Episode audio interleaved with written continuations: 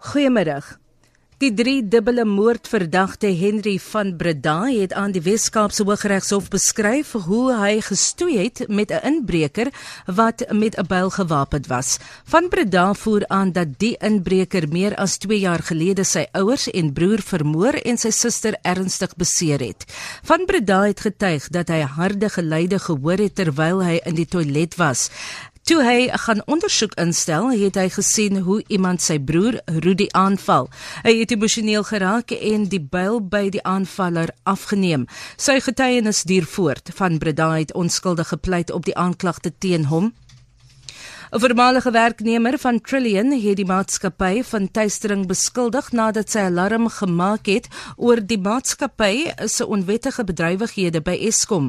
Mosilo Motepu het tydens 'n parlementêre sitting oor Eskom gesê sy het oproepe van die polisie gekry en is meegedeel dat sy tereg sal staan op onder meer aanklagte van bedrog, kibermisdaad, sameswering en die skending van haar werknemerskontrak. Motepu sê die aanklagte was ongegrond en was 'n poging om die aandag af te lei van die onwettige bedrywighede wat sy aangemeld het. Sy sê die polisie het aan haar gesê dat die mense wat sy onder verdenking geplaas is, bande het met hoëgeplaaste politici. Sy sê ook die polisie het druk op haar geplaas om sonder 'n regsverteenwoordiger met hulle te vergader.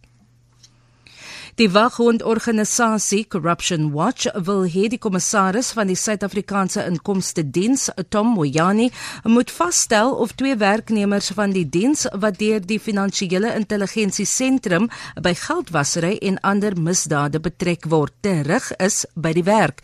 Die organisasie se skriftelike versoek aan Moyani volg op die diens se besluit om die skorsing van Jonas Makwakwa en Kelly Ann Elksky op te hef. Die twee is verlede jaar geskort, maar het skynbaar reeds weer begin werk.